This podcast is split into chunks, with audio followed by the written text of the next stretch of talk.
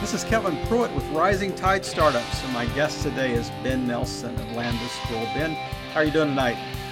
Uh, doing well, thanks, Kevin. It's good to have you on our show, and can you tell us a little bit about who Ben Nelson is?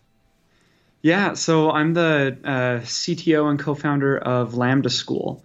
Um, Lambda School, it's an online uh, computer science uh, academy that's uh, free until our students get a job. Um, yeah, I'm from originally from Utah, living in California now in the Bay Area. Um, yeah, I was a software engineer before doing this, and uh, yeah. Well, if you're in the tech space, you have to. I mean, it's kind of like rite of passage to migrate to the to the San Francisco area anyway. Is that? It's like the yes, whole valley. You got to you've got to be there somehow. yep, have to make your pilgrimage. have to make your pilgrimage there. So yep. tell us a little bit about Lambda School and kind of what the genesis was of how this was started. Yeah, so um, yeah, so two years ago, a friend of mine, uh, Austin, my co-founder, mm-hmm. uh, he was uh, uh running a he was running a school online uh, called Lambda School. They taught functional programming at the time. That's where the name came from. Um, but then uh, anyway, he had uh, they had this class coming up, and uh, one uh, his co-founder at the time um, ended up bailing, um, wasn't able to come in and teach this class that they had set up with actually a couple thousand people. It was this free evening class. Wow. Um, so friend Austin called me up and said, "Hey, I'm in a bind. Um, need someone to help me out." I jumped in and um, come in, you know, came in to teach this class. And uh, anyway, we uh, uh, just really clicked professionally uh, from that point, and then uh, you know grew it from there. Um, so in in the beginning, it was just you know some evening classes, and mm-hmm. we were thinking maybe we'll do an online coding boot camp. You know, start from there because I had I had had experience teaching at a coding boot camp. I was a lead instructor at one in Utah, um, and then uh, we just thought like let's let's own the online space. Let's do you know do a good job, do online right, um, and then and then you know using our, our, our, sample free evening classes as you know as a you know to get leads and um, but yeah we started getting a lot of momentum, a lot of traction, and uh, uh, we realized that so many of the people that we were teaching in these free classes. Um, wanted uh, they would love to do our our paid programs but they you know they just couldn't afford it right um, so we started thinking about, you know, are there different other ways we could do the financing to make, you know, extend these opportunities to more people, um, and uh, you know, especially too because we, um, because we're online, you know, we're connected to a, an extremely diverse, you know, student body. Lots of, you know, people from poor rural areas, you know, mm-hmm. things like that. You know, people that aren't in a situation to pay a lot up front for an education, and um, so that's when we, you know, we heard about this idea of an income share agreement, uh-huh. and um, and we thought, okay, well, if we raise some venture capital, um, you know, use an income share agreement, that'll increase top of funnel. That'll, you know, the idea is that if we're online using an right. income share agreement, we should be able to grow and scale a lot better. Um, and that was the premise that we applied to Y Combinator with. And then, um, yeah, in the last two years, it's just been a whirlwind of proving out the different pieces of the model. And um, um, yeah, things are going really well. Our students are doing well. Um, we have over uh, 400 students now, um, and a bunch of teachers, five different classes. Well, actually, seven if we're including part-time classes. Um, yeah, it's doing really well. You mentioned Y Combinator, so I mean, when you were initially talking about this, that that thought came through my, through to my mind. I thought that just sounds like Y Combinator, what he's kind of describing. so I mean, it's interesting how how you know if you listen to podcasts and are in this space a little bit, I mean, you there's starting to be some connections that are made, kind of even unspoken connections. But is that one reason that you moved from Utah to California was because of Y Combinator? Yep. Yeah. Before that, um, I was in Utah. My co-founder was in California, and you know it was an online school, so we could you know work from anywhere. Um, but then yeah, with Y Combinator, that's what got us to come here. And you know, and actually um, because our student body is all online, we've decided to double down and really like have a remote company and make sure that you know we need to be able to understand how to operate a company effectively remotely in order to effectively manage a large student body right. remotely. Wow. Um, so yeah, so we're about 40 employees now, and most of them are we only have like four or five here in the Bay Area. Um, most of them are remote. Now, are these primarily instructors that you are hiring? Because I mean, it, it, sounds like to me the basic premise is well, you know what? I would rather you explain the basic premise than me try to explain it. So, sure, what's yeah. the explain the school? We're in an elevator. We're on floor number one. We're headed to floor number ten. Kind of give me your elevator pitch of this is what Lambda School is all, all about. Great. So we um, we started from a well started as as a coding boot camp, mm-hmm. um, then worked backwards because um, a lot of coding boot like there's just uh, you can't quite get all the way. Um, educationally speaking, uh, like in a boot camp setting. Um, so we thought, okay, let's let's um, let's create a school that's kind of in between a boot camp and a university degree. So Lambda School is 30 weeks long. Um, it's full stack web development. That was our first class. Um, we go into CS fundamentals, so computer architecture, data science, C, all of that. In addition to um, you know full stack JavaScript, um, you know Python, and and we, we teach a lot of Ruby you know on Rails, that type of um, thing.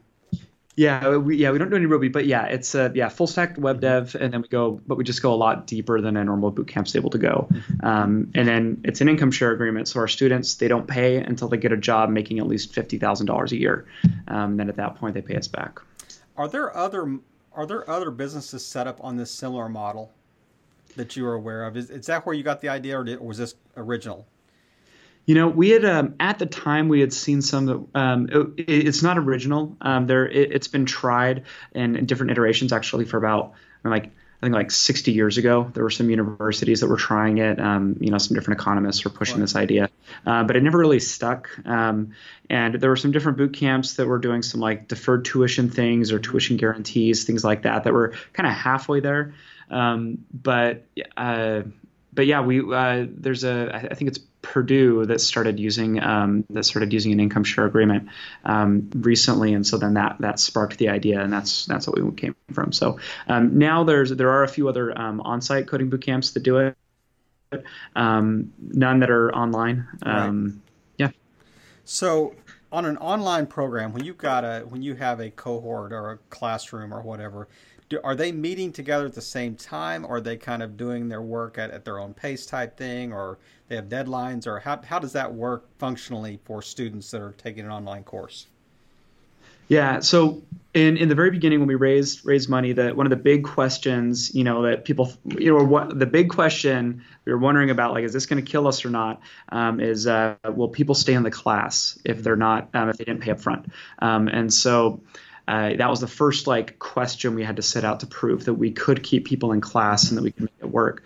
Um, and and so yeah, we it, it doesn't work if it's self-paced. Yeah. Um, you know, you look at MOOCs and the and the completion rates; they're so low. So we, um, yeah, so everything is live. It's structured. Um, you know, live lectures. Uh, students are working in group projects. Um, we we did a lot of like social engineering in the course around you know how do we help people overcome like their natural tendency towards like laziness mm-hmm. um, you know because that's just we all just you know kind of default down to right. you know, down, down, to zero that entropy and we have to, yeah. to battle that um, and so yeah so we, we engineered a lot of that like within our course to be able to do that so yeah it's all live it's structured um, we take attendance um, you know if they if they miss part of the day we know it and we're messaging them and and you know and this accountability is really a, a key tenet of, of lambda school so the the fifty thousand dollar question, as you're describing this model, is how do you collect? I mean, yeah. it's it is. I'm sure it's a it's a contractual agreement that they're signing something before they start the course and say, okay, when I meet reach the magic fifty thousand dollar, you know, plateau, I'm going to start paying this back or whatever. But how how do you enforce that? You know, over. I mean, I, in our best efforts, there will be people that are trying to, you know, wriggle their way out of these agreements and things like that. I mean, how do you how do you do this on a, on an online, broad based, geographically diverse, you know, basis? Yeah. Um, so you know, uh, so Lambda School is, uh, I mean, if, if you're going to use the buzzwords, um, you know, it, usually we get lumped into the ed tech, you know, category. Um, but we're all we're also kind of in the fintech category. Yeah. Um, and the way that we approached this was really from like a financial institution's perspective. So um, will there be default rate? Yes. And so it's you know there's a portfolio theory around that, you know, and an acceptable level of default. Sure. Um, but yeah, as far as like enforcement mechanisms are concerned, the students they sign an agreement. Um, I, I, forget the, the specific name of the form, but essentially we get CC'd on their taxes and so then um, so then we're able to verify that that they honestly reported the amount of their income um, you know and if they don't it's just like any other loan if they defaulted on it you know so um, you know hurts their credit and uh, you know there's a, there's a bunch of different enforcement mechanisms right. after I mean Uncle Guido comes in and, and, and, cracks their kneecaps and stuff like that. They, we yeah. have ways to find you. We we will. I mean, obviously, I, I would I would think kind of like student loans. I mean, the, I would think the default rate would be fairly low. You know, yeah. in the greater scheme of things. I mean, people people that have gone through this and have gotten jobs as a result of this, I would think they would be happy to almost pay back, you know, some of the thing that kind of the thing that helped propel them into this new career. Yeah, exactly. And like, you know, there's you know there's there's there's brand risk associated with some of the different enforcement mechanisms you know so we you know we're it, it's still an ongoing experiment and we intend to you know focus on the students and make sure they're happy but but yeah i mean you know our, our average uh, the average delta in like you know pre lambda school salary and post lambda school salary is it fluctuates around like 45,000. Wow. And so, you know, for a lot of these people, you know, they're coming from minimum wage jobs, um, you know, or no job and, right. you know, and now they're making, you know, $80,000 in Tennessee or something like that where the, yeah. you know, cost of living is really low. And so now it's like, you know they're they're they feel very very grateful. Um, and yeah, there will be some default, and we'll we'll see how it goes out. We're still young, and so we still there's it, it takes time for us to get that data in and analyze it and look at it. But but so far it's been uh, it's been positive.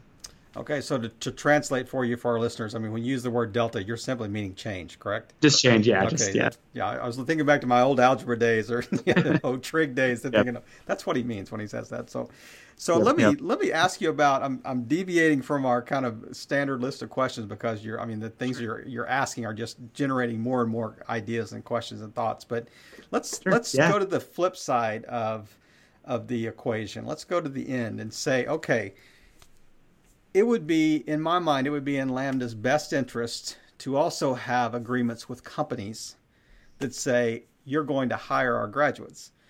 You know, do you have that as well? Do you have some companies that have said, "Hey, you guys, you guys are really producing quality people, and we'll give them jobs, and then they may even help with the enforcement of the repayment type thing. Maybe it's part of an employee benefit type thing or something like that. I mean, are there have you have you developed to that stage yet with with your company? Yeah, so we've begun growing out a, a business development team that actively, um, you know, seeks out companies, and, and we get a lot of inbound interest too. Initially, there's there's a lot of um, like uh, I guess like, like this, this, inertia, you know, that we have to we have to overcome. Sure, There's, sure. Um, you know, because I mean, to, to, speak frankly, um, there have been a lot of bad actors in the boot camp space, mm. and and the ground has been burned before us a little bit. Yeah. Um, and so a lot of companies, you know, they're they're um, they've been a little hesitant to to hire a boot camp grad. So we have to come in and you know say, all right, instead of a three month full time program, we're a seven month full time program. You know, we go more in depth, and you know, we highlight all these differences. Um, but then, yeah, the the biggest thing is, um, you know, we're seeing a lot of repeat hires. Right. Um, so we're getting companies that you know initially were a little little hesitant, and now they're coming back. And um, you know, two of them have both. Like we, have, we have two companies in particular that have hired eight. One of them has come back and said they want to hire 50 more um, over the next year, and then another one is uh, for several hundred actually. So um, yeah, so it's um, so yeah, we're getting that's we're starting to organically get some of that that you know that lift there. Mm-hmm. Um, but yeah, I mean, uh, long term vision is that you know a student comes to us um, you know, they can attend from their home. They don't pay anything, um, and they get a world class education and a and you know, and a 98% chance of getting a job, you know, on the other end of it. Um, you know, there's always something that could throw it off, but but the idea is that we want to be the best place in the world for taking people, um, you know, from, you know, just moving them into a better job. Right. Now, what skills are required to enter the program? I mean, can you start from ground zero? I, I know how to turn a computer on to uh, i mean what what level i guess of expertise do you have to have to kind of enter the program? And are there different levels different stages different classes uh, you know that type of thing? I, am I'm a freshman i'm a junior i'm you know do you kind of understand the base of the question? Uh-huh yep. Yeah so our um, so our main classes they do they do start at a pretty advanced level just because well i mean it's not it, it, we, we move at a fast pace because there's a lot of material we have to cover in the mm-hmm. 30 weeks. Uh, um, you know, and even though it's it's it's a it's like 8 a.m. to 5 p.m. five days a week, you know, for the for the the 30 weeks, and it's still a lot of time, but but we have to move at a fast pace, and so, um, and and part of it too is we we don't have like ACT scores or SAT scores or, or GPAs or things like that that we can really look at that are consistent across a student body, you know, to gauge somebody's, you know, like what their aptitude will be like. Right. Uh, so what we do is we, we we set a high bar and then we'll accept pretty much anyone who crosses it, mm. um, who can rise above it. And so, um, but then what we do is we have all of this free content and free training that we do that's available to anyone, regardless of what level they're starting at, and then we help them, you know, uh, see if they like it. Um, and and so we have all these free classes that we push the new people into. Mm-hmm. Um, you know, those are just like evening things. You know, like a couple nights a week. And then if they like it, if they enjoy it, and then if they can pass our assessments at the end of it, then we'll accept them into the full time um, program where they're eligible for an ISA, the income share agreement, um, and all that. But yeah, really, it's like like you look at like Stanford, MIT, and and you know, and a lot of those like great top universities, and a lot of their value comes from their selectivity and the and the positive selection bias that they get around that. So. Um, and, and you know and, so in, in one sense like just f- from a financial perspective it's a little crazy that, that stanford is turning down you know thousands of really smart talented qualified people that want to pay them a hundred grand mm-hmm. you know and so, you know, so, so, our model is more like it's a high standard, and we won't just accept anyone, and we don't want to dilute quality. But um, but anyone who can get above it they can attend. And we're not constrained by like the logistics of like a space. And so you know we don't have to buy a new building and get chairs and tables and stuff like that. Right. we just have to hire another teacher if get 50 more students that, you know this month. We just have to have more teachers and more tas yeah. and so um, so it's more flexible that way. But yeah really the idea is like we'll take anybody as long as they can like meet the meet the standards. Now is this is the, your platform was it created in house or are you using kind of an off the shelf classroom platform, or how did how was that developed? Or... Yeah, so and and the crazy thing is like I mean this pro- probably wouldn't have even been possible like you know four years ago, um, but it's uh, we use Slack and Zoom. Um, and like between Slack and Zoom, we can do, I mean, 90% of everything we use Airtable as well for a lot of our data. And we build like a couple little of like we have a little a couple little LMS apps that connect to that. But but yeah, really, it's just we'd have have a lot of third party services like um, Zapier, Zapier. Right. Um, right. How should I say it? Like that's been huge to like getting our infrastructure off the ground too, right. just because non-technical people can jump in and connect all of our forms and stuff on the website and mm-hmm. um, yeah so it's a, it's a little bit of a kind of a Frankenstein like you know or, or like Rube Goldberg, machine, Goldberg machine yeah, a little bit right. um, but now we're building out an engineering team and starting to you know build out uh, more of a custom API, um, things like that. So with I'm assuming with Zoom, you kind of got the enterprise edition, and it will allow up to 200 or 300 or people, whatever the number is that that the magic number of people to attend. You know, even like it's almost like a webinar. It's like how many people yeah. can can be on a webinar. But um, as you were as you were kind of describing the school um, I was listening to a podcast probably six months ago that is, and I, I'm trying to get the name right. Was it called Unschool? That is kind of a similar, almost a similar concept. You, you know what I'm talking about? Where I mean, I think they worked with like companies like War, Warby Parker and and maybe Google, and so it's or maybe it's Uncollege. Maybe that's what it is. I think it's instead of Unschool. I think it's called Uncollege. But it, it sounds like a somewhat similar program to kind of hack your education, you know, versus the traditional education system. And um, I mean, it sounds like to me in, in 30 weeks, you can almost do the equivalent of, say, IT classes over a four year degree program, if not yeah. more. Yeah. So actually, yeah. So our 30 week program, hour for hour, comes out to being about the same as like one year of full time, like college classes, mm-hmm. assuming that you're spending two hours of homework outside of class for every hour in class. So if you're doing that for a full year, our class, you know, our course matches that. It's just condensed into 30 weeks. And you could argue that you know we're more hyper focused on um, you know relative skills oh, and sure. yeah. you know that it you know arguably better prepares people um you know it, uh, you know, we also use something called mastery-based progression. Um, so our students, they don't move on to the next week until they master that week that mm. they're on um, and um, and you know, and there's, there's a couple other different like pedagogical things that we can do in our format that that, that are difficult to do in a standard like university environment. Um, but but a, an, an, example I love to use is um, you know if you, if you imagine like two friends you know that out of high school um, you know one goes to you know a four year degree studies computer science uh, and then another one goes to Lambda school. Um, the one who goes to Lambda school you know there's uh, the the seven month program, you know, maybe it takes, um, you know, maybe it takes him or her, um, you know, a month or two to get ready for it. They do the seven month program, and then we'll say that they have, you know, a, a, a couple months on the other end to find a job. So like about a year. Mm-hmm. Um, so we'll say that they go from, you know, zero to getting into, you know, a junior level engineering job in a year, and then you add on three years of work experience on top of that, yeah. and then look at where you know their peer is at, at the same end of that four years, and um, you know the difference is striking. Um, you know, especially with the development, like so much of what you learn is on the job, and you know we try to like work backwards from projects, work from interesting, you know, top down instead of like typically at a university where it's like more of a bottom up like right. foundational approach, which which actually um, doesn't. Um,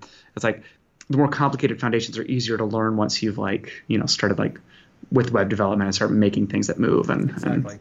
And, yep. So so the the basic premise is so when you reach fifty thousand dollars a year or whatever, is it a is it a percentage of your salary that you're paying back, and is it over over a certain period of time, or is it a flat fee, or how how is the how's the fee structure? Because I mean, if I'm making one hundred fifty thousand versus fifty thousand, I would think it would be a lot easier for me to pay it back, you know, with yeah. the job that had one hundred fifty thousand. So how what's the what's the basic structure with the agreement? Yeah, so it's uh, so they pay seventeen percent of their gross annual salary um, for two years. Um, as soon as they're employed, making at least fifty thousand dollars, and then the total payment amount is capped at thirty thousand. Um, so, so somebody who gets a hundred and fifty thousand dollar job, they're not going to pay back fifty thousand um, dollars. It's it's going to be lower than that. So, um, the idea is that then it's not uh, you avoid the like indentured servitude arguments right. that pop up you know and um and uh you know and then it's it's capped at two years as well and so and and if they if they lose their employment at some point in that you know period then then it, it pauses um mm-hmm. if they let's say they were in accounting and they come back and they decide they don't like development or they or they can't find a job as a developer and they go back to accounting and they're making 60k or something like they're not going to pay us back. Mm-hmm. um, so that it has to be within the the field that we trained in. Um, and so it's uh, so really the idea was we wanted to make like a loan like kind of like a student loan and structure it in a way that it is as forgiving and as flexible and as like and de-risk it as much as possible right we're only getting paid if the student has a successful outcome, um, and really aligning the incentives there. And um, and and that incentive alignment, um, you know, produces a lot of uh, uh, like like great strategies and things like that that we come up with that you know really guides our business in a, in a positive direction. Have Have you explored the idea of maybe companies paying that as a as a benefit versus uh, the the employee paying that out of the pocket, or especially maybe in industries that might be hard to recruit toward, or or maybe geographic areas that might be more difficult like you know people would love to to live in southern california but maybe north dakota not so much. You know the, i mean yeah. those types of things. I mean the, the the whole idea of is could this be a possible benefit as well? And that may be further down the road as you're you're talking kind of the business development side of things. Yeah uh, yeah that's something that that's an idea we've thrown around. Um you know and and uh, i mean something that could be interesting too is you know like companies that that sponsor people to go through the course you know and they you know they pay their their tuition or or yeah pay, like the company's paying like the tuition back. Just like how a lot you know some companies will pay back you know student loans as a benefit. And um, you know and I think uh, I think a lot of that comes down to uh, you know if the if the if Lambda school grads are high quality um, you know, with our mastery based progression system, it's it's nice because nobody f- finishes now unless we can put our stamp of approval and say this person knows these 350 things and they've mastered them all. And and so you know, if, if there's high quality, if our graduates are doing good work, if if employers are happy with them, um, you know, then it makes a more competitive, uh, you know, market for the for the students on the other end of it. And yeah, and then we'll naturally see those types of benefits and things appear and crop up. And and yeah, I, I would love it if you know if there's some you know Fortune 500 company that's willing to pay all their tuition and you know suck them all up and there you go. That's right. You have to worry about that. But I mean it is kind of the MIT effect as you were mentioning. I mean if if Lambda can develop the brand and and the, the you know quality control of its graduates and the and the you know the I guess what you're producing and if they're if they're fulfilling the the requirements of the coursework I mean I could see that being a tremendous you know brand asset you know for Lambda School Yeah, I mean, really, that's the most important thing. I mean, if, our, if their grads are good and if they're getting good jobs, then this is going to be a, a, very successful business. Um, and if we, uh, yeah, if we fumble that, then you know that'll be hard to hard to recover. It certainly will. It, it, talk about burned grass ahead of you. That that's yep, that's exactly. burned grass behind you too. So yeah, exactly. You you've done a tremendous job of fielding questions that I didn't prepare you for. So I and I'm sorry that I, oh, I have not, but the, the, I are really. Oh, I mean, the quality of, of of your answers. I mean, just kind of off the cuff have been have been tremendous. But let me Thanks. let me throw you another curve here. Oh. So well, real quick too. Yeah. Um, you sound just like a VC. So these are all the questions that we've been you, asked over and over. Had this conversation yep, before. Had these conversations a thousand times. yeah, I'm, so. I'm, a VC without funding, so that's exactly. I'm a, I want to be VC. So let me let me kind of play the devil's advocate here just a little bit. So I I sure. certainly could buy the value of uh, of a graduate that has had an intensive course in in a specific genre or industry or or training if they're going to do that job. Mm-hmm. But what about the the flip side of that that says, okay, but you're only training me for this job. So my college degree was a little more broad based, a little more flexible, a little more uh, generic, you know, for lack of a better term, type thing. What's the what would be your answer to somebody that's saying, okay, I'm trying to weigh these two options, and and I understand the value if I'm going to be a, a programmer, if I'm going to be a web developer, to you know, to go through your program, but what about down the road, you know, that I may venture into something, maybe management, maybe whatever. I mean, what would be your what would be your how would you come back and say, yeah, that's a good question, but this is what I would say.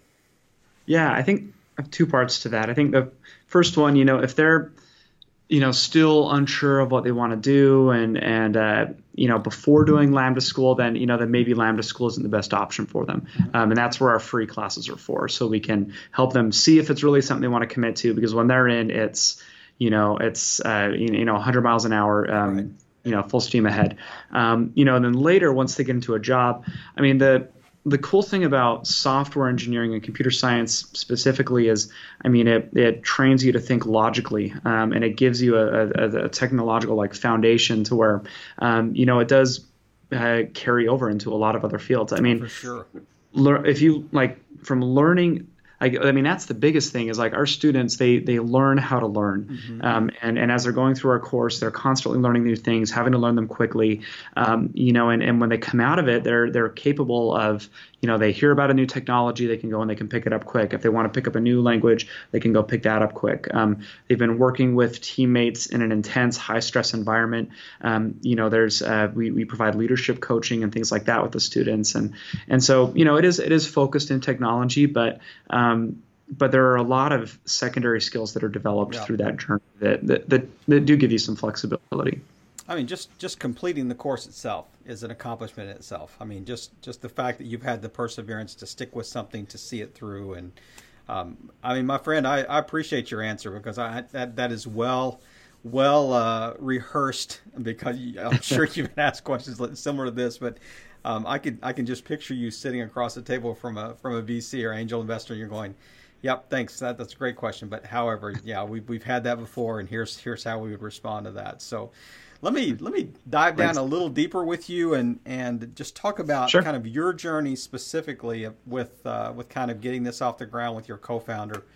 What would I'm kind of getting back to the questions now here, but yeah. what would you say would be uh, maybe the one or two biggest and most common uh, obstacles or pain points that you deal with that that uh, maybe even our listeners that have, have started other ventures, you know, from from you know a solo startup to you know multi-million dollar you know ventures that could maybe speak into that as well and and get them involved on a proactive basis. So what would you say would kind of yeah. be your top two pain points?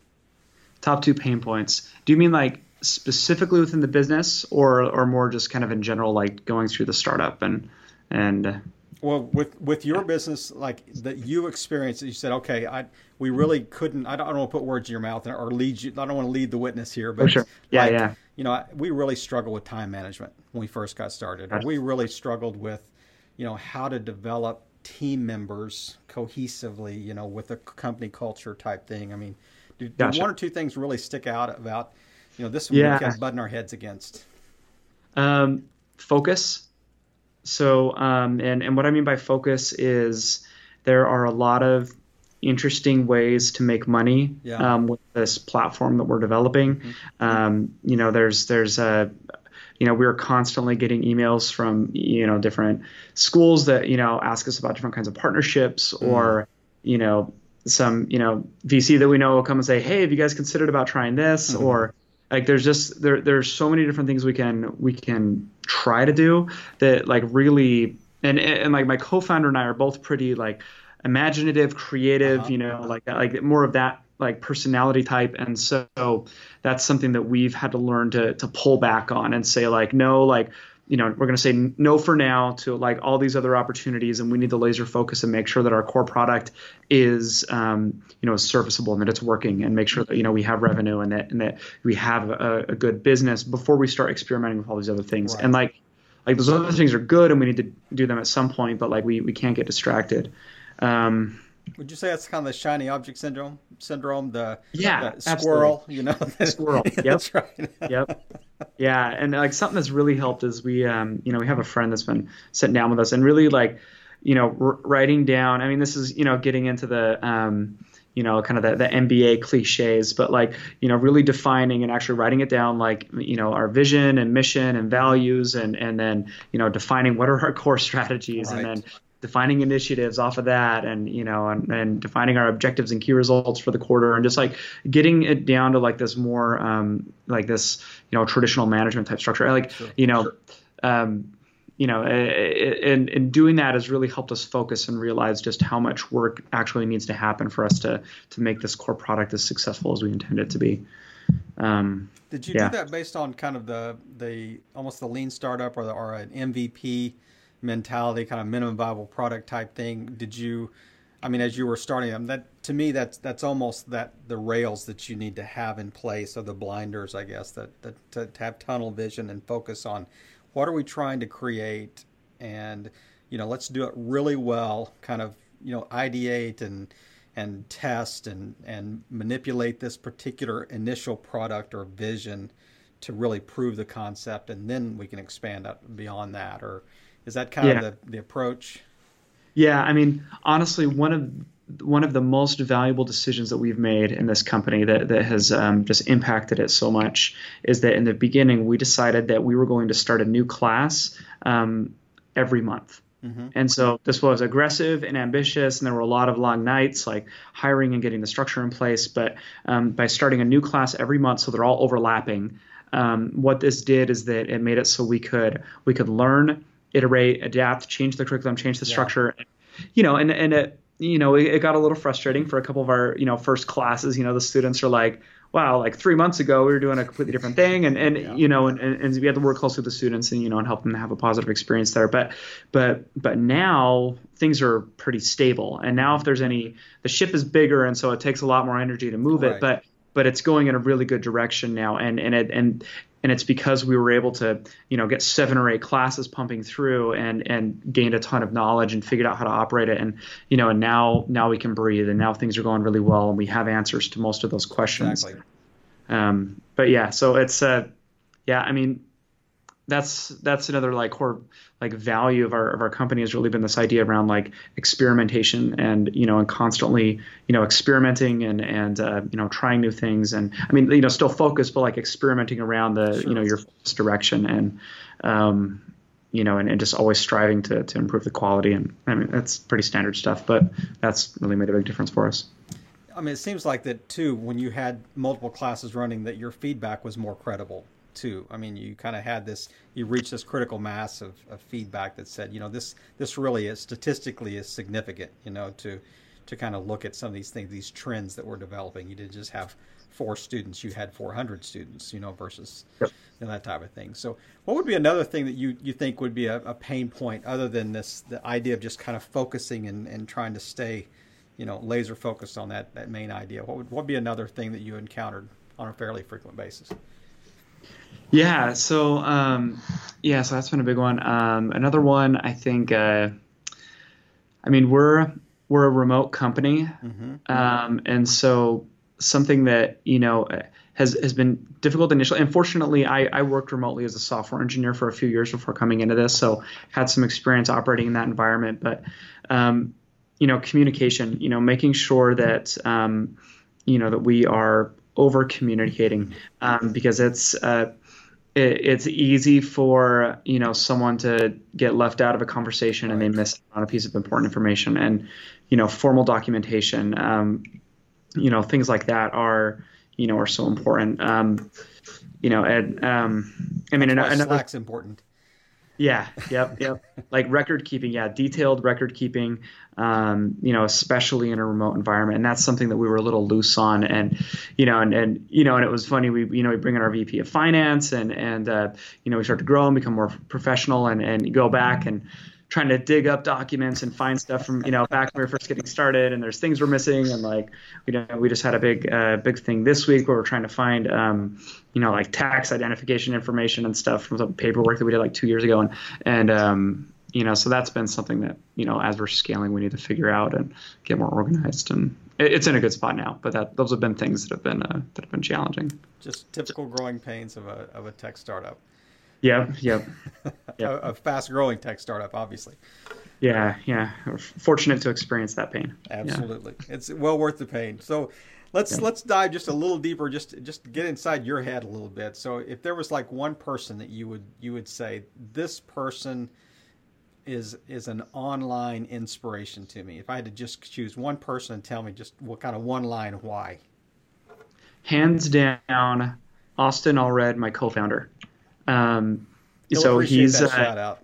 Yeah, yeah, and no, it's um, it's something where you know he's you know as a friend of mine um, from before, but uh, he's on Twitter mm-hmm. and um, just I absolutely love the way that he thinks, um, the way that he um, just I just always is just uh, you know overflowing with brilliant insights. And uh, you know one of the, he's the smartest person I've ever worked with. And um, uh, you know can't say enough good things about him. And and so he was someone that I had wanted to work with for a long time um, just you know just because I had always you know just admired his um, you know intelligence and character and and um, uh, and then you know I was just you know glad I could uh, jump in you know when the time came so um, yeah, absolutely, Austin Allred. That's a good testimonial to a co-founder for sure. Yeah. You need to write that down because ten years from now he'll need to hear that. So, is yeah, there a, yeah. a life quote that kind of drives you, like a one-line kind of life mantra type thing that you?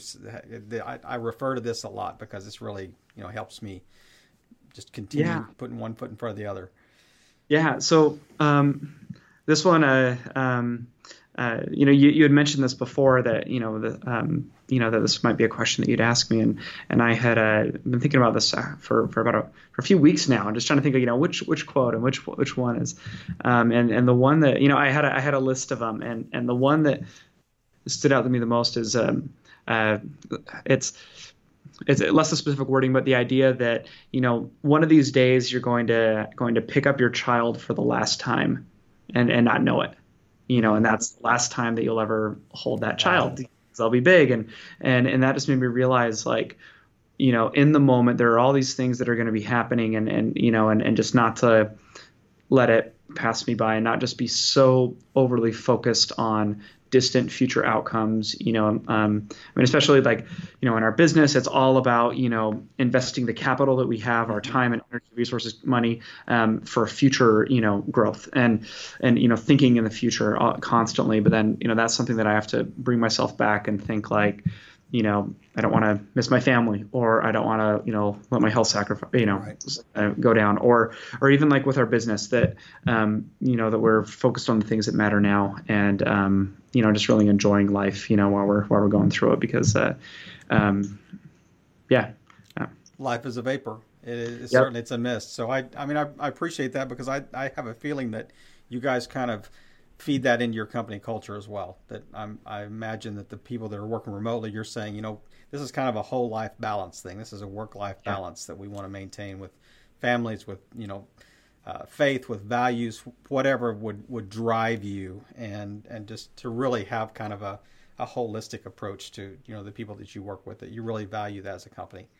Um, yeah, thanks, and and yeah, we do. I mean, we. Um, uh, and, and, we value that with our students too. I mean, really, it's you know something that you know we uh, it, it, we tell our instructors, especially, you know, to kind of think this way, but to, um, you know, to to love the students, mm-hmm. and you know, obviously in an appropriate way, but like, sure. like, um, but you know, really like, you know, love love the students and like, you know, love the employees, and um, yeah, and so like, you know, we do. Um, I mean, it's uh, the the cool thing like uh, we were just doing actually sorry we, we were just doing some uh, one-on-ones this last week and, and um, a guy that I worked with in my previous job I was able to hire him to come with me and work on, on the engineering team here and and uh, you know we are both saying how in our last job we uh, just never felt like really proud of, of what we were doing and um, you know we weren't uh, like like I mean it was you know good work and everything, right. but it wasn't like you know super exciting to talk about with other people, and um, and that's something that we're you know really fortunate to have now. I mean, um, you know I spoke with a student uh, um, a while ago who he um, you know, uh, combined family income was like twenty thousand a year, um, you know, and then ended up getting a development job, um, making a, it was like was like around eighty thousand a year. Mm. You know, it's a huge, huge shift, and you know, and he, uh, you know, was was crying and, and, was, you know, just saying how, you know, grateful he was. Like now he his like, you know, his daughter can have her own bedroom you know, and and um, you know, and, and we had another guy who, um, you know, was you know, uh, struggling to support you know his family, working at a warehouse, and um, you know, and uh, just you know a difficult situation with you know with kids and family, and and um, you know, and then got an amazing you know developer job, you know, working at Uber actually, and and it just like we just have dozens and dozens of these stories, and it's cool to see how like like if um, you know if Lambda School just vaporized today and was gone, you know, well, it's like we know that that um, that through our efforts that these students, their lives and like their posterity and, and their family members like are going to be blessed and are going to be changed and yeah. benefited, and and that's a really powerful idea that you know. Um, that you know gets me up in the morning and make, it makes the work really yeah. fun beyond just the you know the pursuit of building a good business. And it's not just this generation. I mean, it, it has a it'll it will have a generational impact. Yeah. Um, I mean, as you were you were talking there, I, one thing I haven't asked you about, I mean, is is the is the uh, the largest portion of your student base is it in the states or is it are they all over the world? I mean, how do you?